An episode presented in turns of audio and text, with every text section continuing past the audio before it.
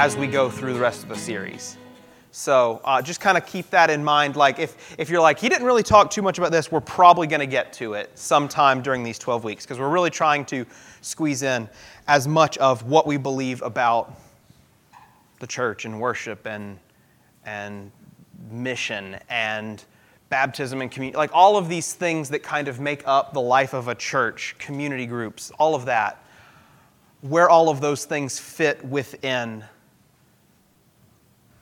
the big picture of everything. So this is going to be I feel like we're going to leave lots out because there's just so much to understand and I have a verse that says that here in a bit, so it's going to kind of be my cover up for when I say I don't fully understand everything, here's why. Um, but I just kind of want to get you your brains in the right place and I think by the end of this where we're going to land today, I think can be really helpful to us um, in the way that we perceive God and hopefully in the way that we perceive ourselves in relationship with Him. So if you're in Romans chapter 1, the first thing that we have to say that we believe, and this seems so simple, but it's a really big deal. We believe that God exists. We believe that God is real. Romans chapter 1, verses 19 and 20 says, For what can be known about God is plain to them because God has shown it to them. For his invisible attributes, namely his eternal power and divine nature, have been clearly perceived ever since the creation of the world in the things that have been made, so they are without excuse. Basically, what Paul is saying right in the opening of his book to the Romans is that he's saying, hey guys, God is real and we don't have an excuse because all the stuff that he's, that, that's been made, we can't deny that it was made by somebody and it was made by God. So, so we believe that he exists. Another way uh, of, of saying that comes from Psalm 19. This is verses 1 and 2. It says, The heavens declare the glory of God, and the sky above proclaims his handiwork. Day to day pours out speech, and night to night reveals knowledge. So basically, in both of these verses, we're getting this picture of because God created everything, which is a big statement to say all in itself. But, but to say, God created all this stuff. We see all of these things working out in creation. We're able to see um, huge piles of snow being dropped on the ground. And we're, uh, and, but at the same time, we're also able to see beautiful sunny days that are nice and really, really warm. Or was that just in my dreams last night as I was anticipating that someday it will warm back up? We don't have an excuse but to believe that God exists because we exist within this creation that works together so perfectly for us to be able to live in and exist in. This sort of thing doesn't just happen by a happy accident, no matter what it is that you have been told. These things don't just accidentally come together and form themselves, and up from some muck we come. This stuff happened because God designed it to happen. And, and the creation that we live in reveals his existence to us just because it just works so well.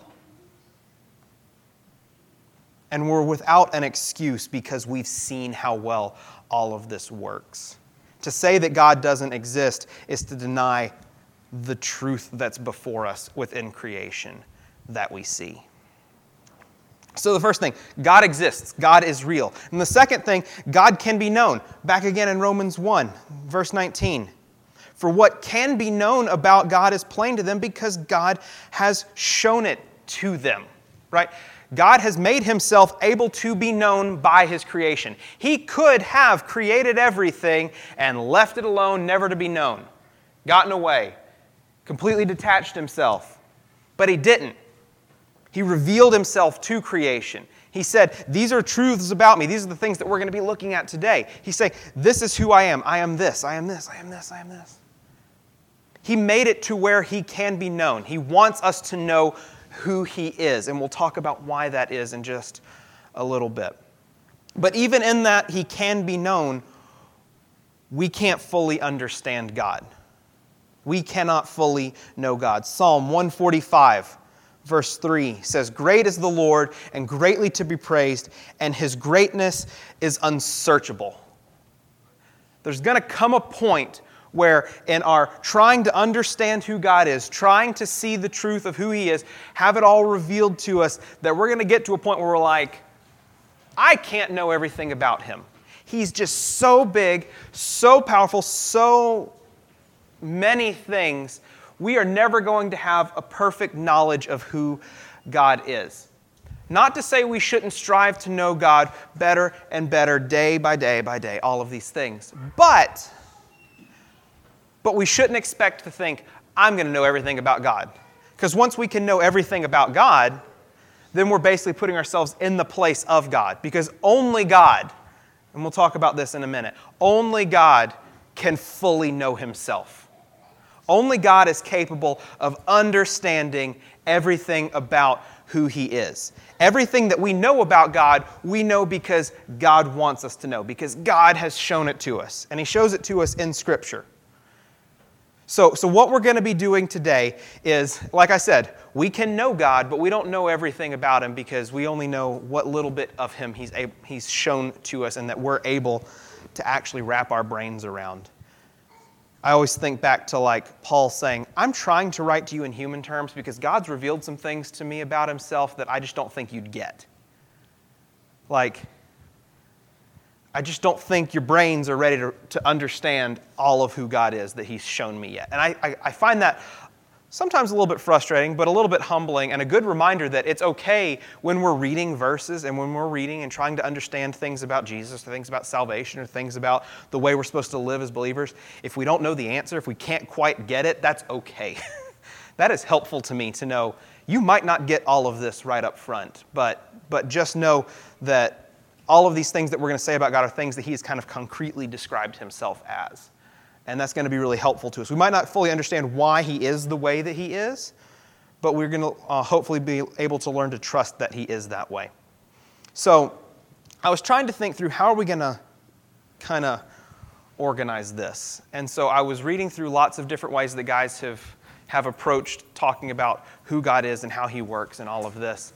And in the end, most people, and this is going to sound really techy and like really nerdy, but it's the easiest way to break these down. Most of the like big theology guys break these down into two types of attributes of God. You have incommunicable attributes and communicable attributes. So what that means is there are some things about God that only God can be. And there are some things about God that, that he shares with creation. They're like tangible things like, like things like, like love or knowledge or wisdom. They're things that we can kind of share with Him. But there are some things about God that we just aren't and that, that are true of Him and only Him. And those are the things that we're going to kind of start with today. We're going to kind of get some of the, the things that really make Him God and big. And the first thing, the first part of God's nature, the first aspect of who God is that he doesn't really share with the rest of creation is his own independence. God doesn't need us, though we bring joy to him and though we bring glory to him.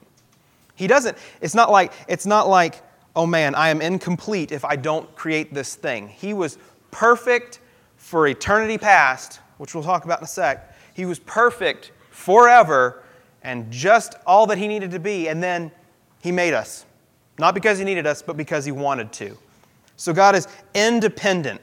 Acts 17, 24 and 25. These are going to come fast. You might just try writing down the, the verses and go back and read later. Acts 17, 24, 25. The God who made the world and everything in it, being Lord of heaven and earth, does not live in temples made by man, nor is he served by human hands, as though he needed anything, since he himself gives to all mankind and breath and everything.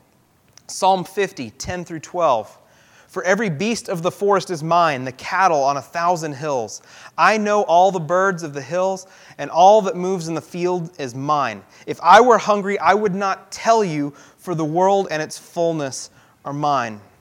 One more Isaiah 43, 7. Everyone who is called by my name, who I created for my glory, whom I formed and made. All of creation, all of this is not something that God created to complete himself. He was complete, he was good. But he created us for his glory, just like that last verse said. I created for my glory. I don't need, this sounds kind of like depressing because I'm sitting here saying, God doesn't need you. But in a sense, God doesn't need you. Like, you bring joy to him, You are his, you are his, his prized creation, right? He said that at the end. This is very good. Like, I created them so that I would be glorified. But in the end, it's not like he's coming to us for help for anything. Hey, I need this thing built and I can't do it. I'm glad I created you guys so you can accomplish this thing that I couldn't accomplish without you. He uses us. And that's amazing. That, and that, I think, is probably even more amazing when you think about the fact that we get to communicate with God. We get to be a part of God's plan. We get to be used by God, even though He didn't need us.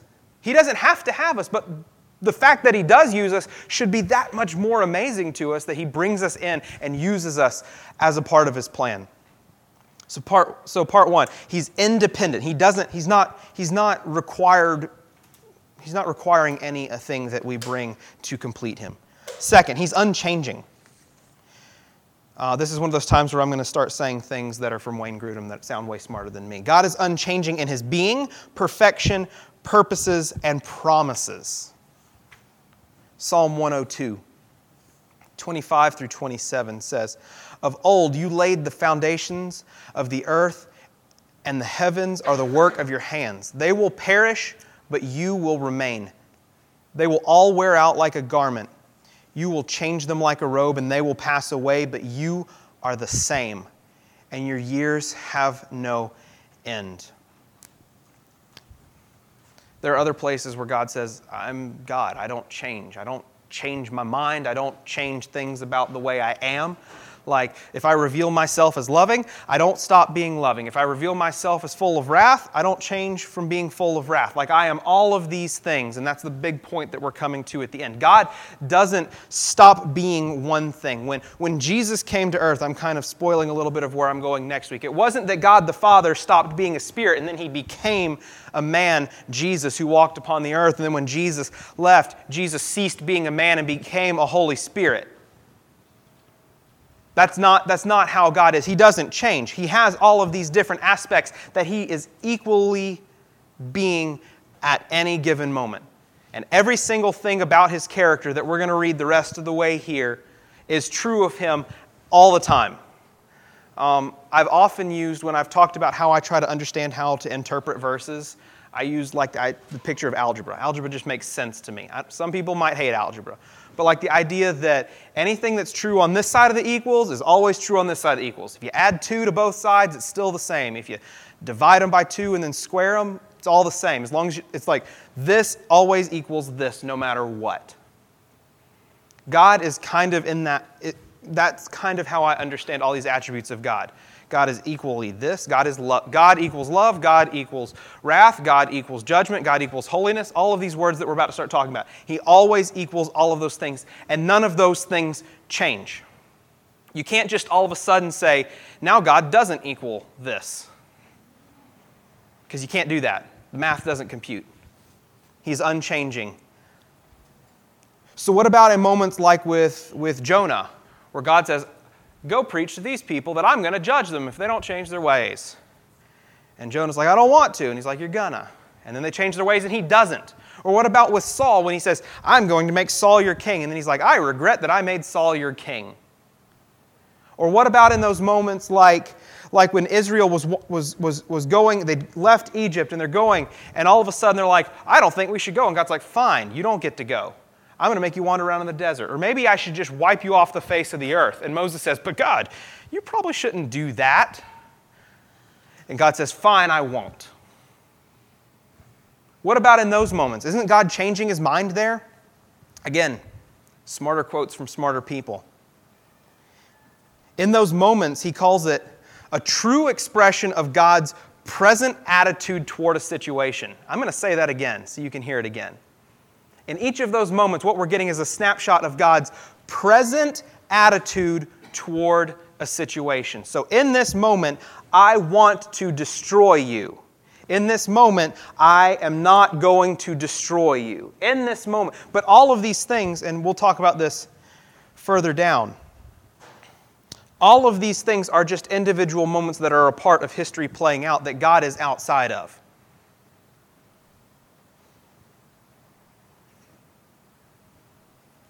Because God is eternal. He exists outside what our, what our finite brains can understand. Psalm 90, verse 2 Before the mountains were brought forth, or ever you had formed the earth and the world, from everlasting to everlasting, you are God. He was before all of this was made. He is outside of creation. So when we see him interacting with creation and seeming to change his mind, how can he change his mind? Because he's where he's where the, the trouble is, and he's also in the future and he's also in the past because, because God is outside of time. Sometimes we call this like omnipresence. Like he's everywhere. He's not bound by space, he's not bound by time. Like, I don't know how many dimensions you have to get to before you're to that point. He's always present in that moment. He's always present with us. He's never left us. He doesn't, he doesn't create us and then leave. He's with us always because He's not bound by space. So wherever you are, there God is. Whenever you say, God's abandoned me, He can't leave you. He's right there because He is everywhere. He sees everything. He does not, he does not leave us. Jeremiah 23, 23 and 24. Am I a God at hand, declares the Lord, and not a God far away?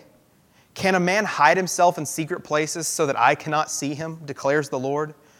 Do I not fill heaven and earth, declares the Lord?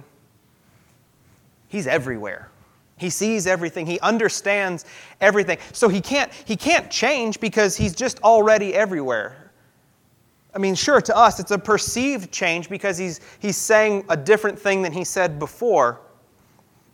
But the thing that he's saying at one point is perfectly in line with who he is at that moment. And two minutes later, or two, two million years later, it could be that he's behaving, he seems to be behaving differently, but to him, he's just in line with his nature, who he is, what his standards are, what he requires. And the last of these things that we can't be is God is perfectly unified. Uh, this is a thing that we're going to get into next week. He's got there are three distinct persons within God, um, but we serve one God. We don't serve three gods. We don't serve three different part, versions of the same one God. He's not a God who's morphed. He's not a God who's divided. He is it. He is unified. He is, he is one God. So those are kind of like the big, kind of hard to understand things because they're only true of him. So I don't think we can really grasp those things. We're going to be able to grasp a lot of these like communicable tr- attributes, these aspects of God's character that we share. And I'm going to say that we share in part. We aren't going to be able to perfectly exhibit any one of these the way God does. But, but we're going to understand it because God's given us kind of a portion of each of these pieces of Himself. Uh, the first one is knowledge. Um, I will be the first to tell you I don't have perfect knowledge of just about anything. I'm pretty close on like Star Wars trivia, but I don't know if that really matters in the long run. Um, so, but God perfectly knows everything about everyone, everything in creation, including Himself. So earlier when I said we can know Him, but we can't fully know Him, God gets Himself. God knows Himself. God isn't wondering how he'll behave in a certain way. God knows himself perfectly. John 1 3, this is the second half of verse 20, says, God is greater than our heart and he knows everything. 1 Corinthians chapter 2, 10 and 11 says, These things God has revealed to us through the Spirit. For the Spirit searches everything, even the depths of God. For who knows a person's thoughts except the Spirit of that person which is in him? So also, no one comprehends the thoughts of God except the Spirit of God. So God knows himself. And we understand this. We get, we, get, we get glimpses of knowledge. We can study the Bible. We can try to understand it. But, but our knowledge is not ever going to be as perfect as his. Wisdom.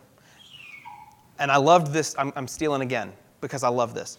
God always chooses the best goals and the best means to meet those goals. You get that? When, when there's a perceived option, God always chooses the best thing and the best way to accomplish the best thing. Because God's wisdom is perfect. Romans 11, 33 through 36. Oh, the depths of the riches and wisdom and knowledge of God. How unsearchable are his judgments and how inscrutable his ways. For who has known the mind of the Lord? Who has been his counselor? Or who has given a gift to him that he might be repaid? For from him and through him and to him are all things. To him be glory forever. God doesn't ask us for advice, is basically what he's saying. Who does God go to for counsel when he needs to make a decision? He doesn't need to because he makes the right decision every time. How's he going to get us to that right decision? He's going to get us there the best possible way. And you may be sitting there thinking, well, this area of my life has not been very good. And actually, getting to this point has been really difficult. I didn't say the easiest. I didn't say the most fun. I didn't say the one that we're going to always necessarily enjoy the most from our perspective. But the way that God is going to get us to, from point A to point B is the way that He perceives as best. Best in what way? Like I said, not necessarily our like best for us in the moment, like what we would perceive as good or great or happy necessarily, but best for His own glory. The way that is going to bring Him the most glory is the way that He's going to make all of these things come together and be accomplished. You may be thinking, I, that sounds hard. I don't like that he's going to put me through difficult things. Proverbs 3 5 and 6 says, Trust in the Lord with all your heart and do not lean on your own understanding. In all your ways, acknowledge him, and he will make your path straight. It might not be the fun way, but it's the right way because it's the way that God has established for you to go. Because God has perfect wisdom.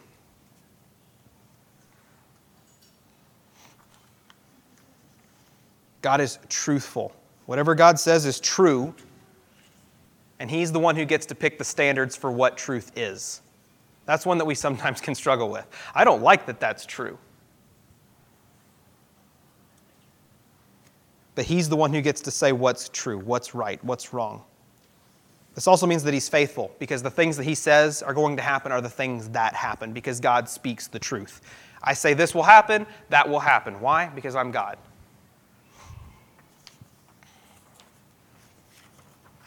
Proverbs 30, verse 5. Every word of God proves true. He is a shield to those who take refuge in him. He's good. God is the standard of good, and all that he does is good. This is kind of that same idea under, within wisdom. Everything that he does is good. Luke 18, verse 19. And Jesus said to him, Why do you call me good? No one is good except God alone. Not saying that Jesus is saying he's not God. That was kind of the irony of his statement. He's saying, by calling me good, you're calling me God. And, with, and within good, are his goodness are things that we, that we perceive, the, the happy aspects of God's nature. Things like, like love and mercy and grace and patience. Love. 1 John 4 8. Anyone who does not love does not know God because God is love. Romans 5 8. But God showed his love for us in that while we were still sinners, Christ died for us. Mercy, showing goodness toward those who are in misery. 2 Samuel 24 14. I know, I said I'm going through these really fast. Then David said to Gad, I am in great distress. Let us fall into the hand of the Lord, for his mercy is great. But let me not fall into the hand of men. Like when we're down, when we are sad, when we are broken, when we're beaten, God is merciful. God is there for those who are in misery. He's a God of grace, which is goodness to those who deserve punishment. Romans 3 23 and 24. We always stop at 23. I like 24 better. For all have sinned and fall short of the glory of God, and are justified by his grace as a gift through the redemption that is in Christ Jesus. He's patient, which is goodness through withholding punishment. Uh, Caleb read this verse a couple weeks ago. 2 Peter 3 9.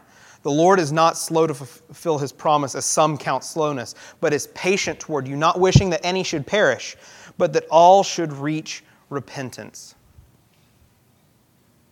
All of these are, are aspects of how good God is to his creation. He loves his creation and he demonstrates it through his mercy, through his grace, through his patience, all of these things.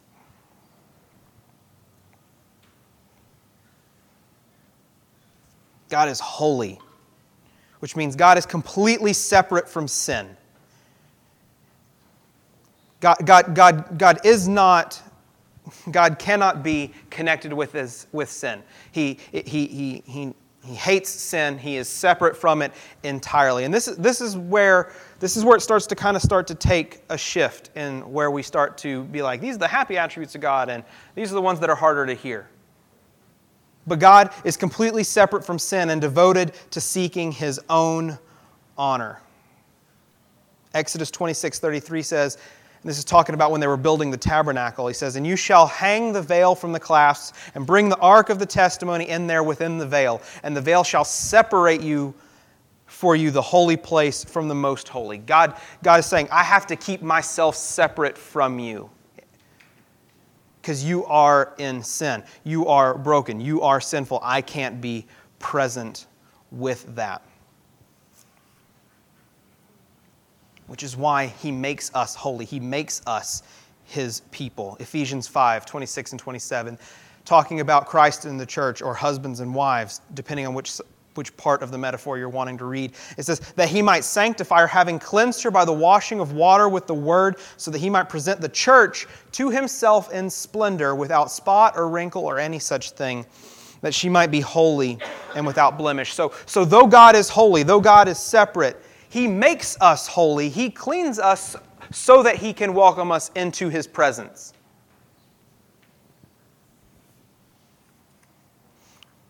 God is righteous. He is the standard for what is right. Isaiah 45 19 says, I, the Lord, speak the truth. I declare what is right. That is hard to hear for some of us sometimes. That, that's not right. I know what is right. God is jealous. You're thinking, that sounds like a bad thing. God continually seeks to protect his own honor. Isaiah 48 11. For my own sake, for my own sake, I do it. For how should my name be profaned? My glory I will not give to another. Because God is holy and he seeks only his own honor because he knows that only he is worthy of praise, because only he is perfect. Only he can perfectly represent love and mercy and grace and goodness and all of these things. Only he is worthy of that level of affection. And so, so only he can righteously be jealous. When God says what's, like we said, God gets to pick what's right. It's right for God to be jealous, and it's not right for us to be jealous because we are not God. Exodus 34 14, for you shall worship no other God, for the Lord, whose name is jealous, is a jealous God. Like he's saying, all that, all that praise, all that glory, all those things that you give your affection to, whatever it may be in your life, all of those things that you think you love more than anything else in the world, that's for me. Basically, give it back. That's mine. And then finally, God is a God of wrath because God intensely hates all sin. Back in Romans 1 18 says, For the wrath of God is revealed from heaven against all ungodliness and unrighteousness of men, who by their unrighteousness suppress the truth.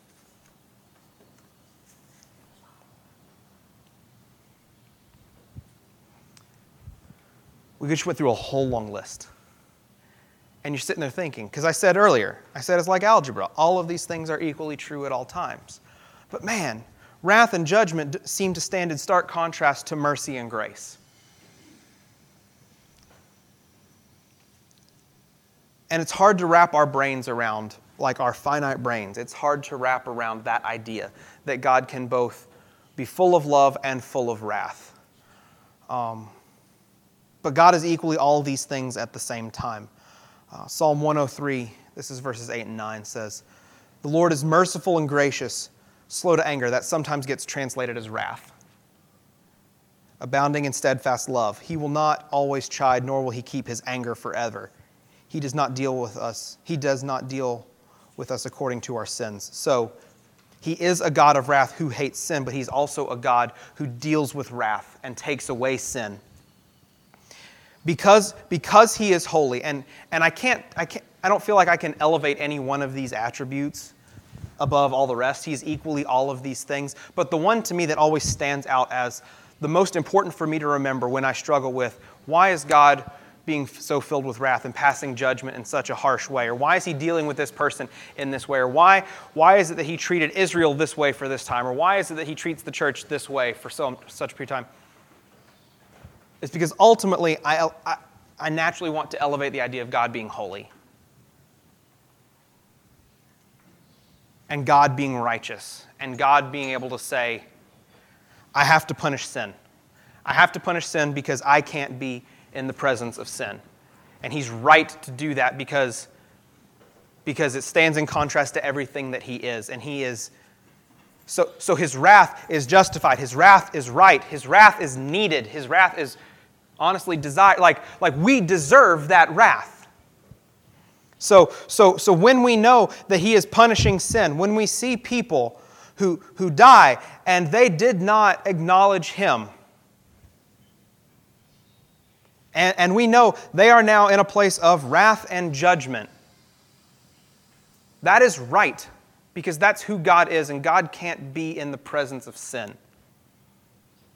But we also know at the same time that God is a God of grace and patience and mercy. And so, and so I don't want to spoil all the salvation stuff because we're going to get to salvation. We're going to, I, I, know. I'm trying to stop. I'm trying to stop, but I can't I can't not say this part. But but because God is both of these things at the same time, and we are finite. We are in time, unlike he who is separated from all of it and can kind of see the whole playing field. We don't know who's in and who's out. We don't know who's going to get saved, who's not going to get saved. So we got to fight as hard as we can while we're here to tell as many people about who he is and all of these truths about the nature of God. We got to talk about his wrath because if we don't tell them, you're, you're in trouble because you're in sin. If we, don't, if we don't get that truth across, they think, oh, well, I'm good. I don't need God to save me. We got to talk about wrath, but we also got to talk about grace. We got to talk about love. We got to talk about goodness. We got to talk about righteousness. All of these things that we're saying, we got to understand. We got to take time and, and read the scripture. I mean, I've literally been all over the place. That's because the whole book is revealing to us who God is. So we got to be in it and we got to be we got to be praying and begging God to help us understand as much of this as we can. And we got to be taking it with us wherever we go so that we can tell people you need to know who this God is because everything about who this God is is going to affect you in a good way or in a bad way, and I hope it's in the way where you're following Him and you get to understand what his, how His grace has affected you.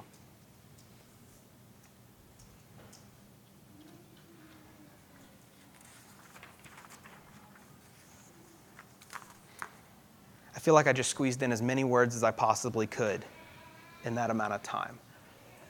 And I know I didn't explain all of these very well. I know I didn't get to every little detail about all these. I know you're going to have questions. What do you mean about this? What do you think about that? If you have questions, you can ask me. You can send me a message on the city. You can bring it up in your community groups. I, I, I would imagine that community groups can very easily just get locked in on one. That's fine. If there's one that's really your group is struggling with, spend some time talking about it do exactly what I did this week, which I, I didn't sit there and say, I got to talk, I got to do 40 minutes on the theology of God. Perfect, I'm ready to go. I'll just start typing. No. Go read the Bible. Read what God says about himself. Try to find different areas where God explains how he works. And be okay with understanding that we don't get all of it, and it's going to be hard. And that's why, that's why we have the church, that's why we have the Bible. But ultimately, we have the promise that we get to be with him and that, and that that's good because He's good and He loves us and He wants us to be His people. Let's pray. God, there was so much in here. I feel like I just flew through that way faster than I can really keep up with. But God, I know that every single one of these words that you gave us this morning were the words that you wanted us to hear. And God, I just pray that you would, through your Holy Spirit, that you would give us understanding of who you are, that you would reveal to us exactly who it is that you are. Help us to understand and know and love you exactly as you are.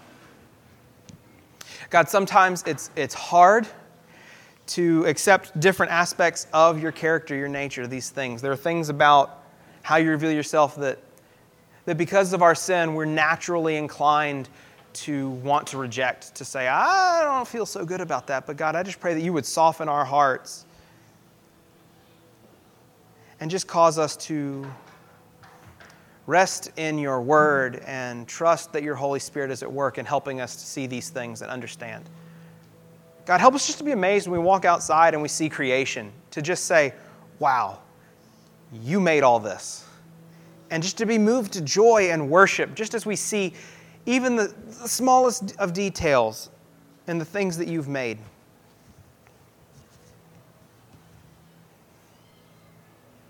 God, cause us to be motivated to take action because, because of our knowledge of your wrath and your holiness, that you can't be around sin. And God calls us to be a people that desire to show all of these aspects of who you are to anybody and everybody. God, I just want to pray for our kids that are all in the back room making crafts and messes and, and having people explain to them who you are week after week after week. I pray that you would be after their hearts and changing their hearts and helping them to understand who you are and be filled with the same amount of joy over who Jesus is.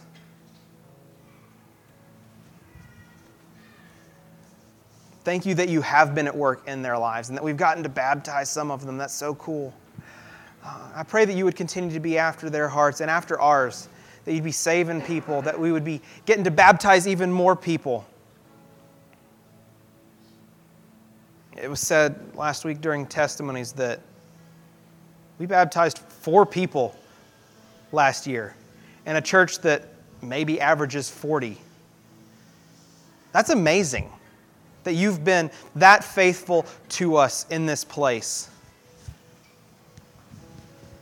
And God, I just pray that you would constantly remind us of these ways that you've been working, these ways that you have been acting, and that we would just be so overwhelmed with your goodness and your love for us, and that we would be so moved to worship. That as we, as we sing now, as we respond, as those of us who are saved come up and take communion, or as we leave our tithes or offerings, that all of that would be done with joy, knowing that we get you, that we get to be with you, we get to love you, we get to be your people, and you get to be our God. In Jesus' name.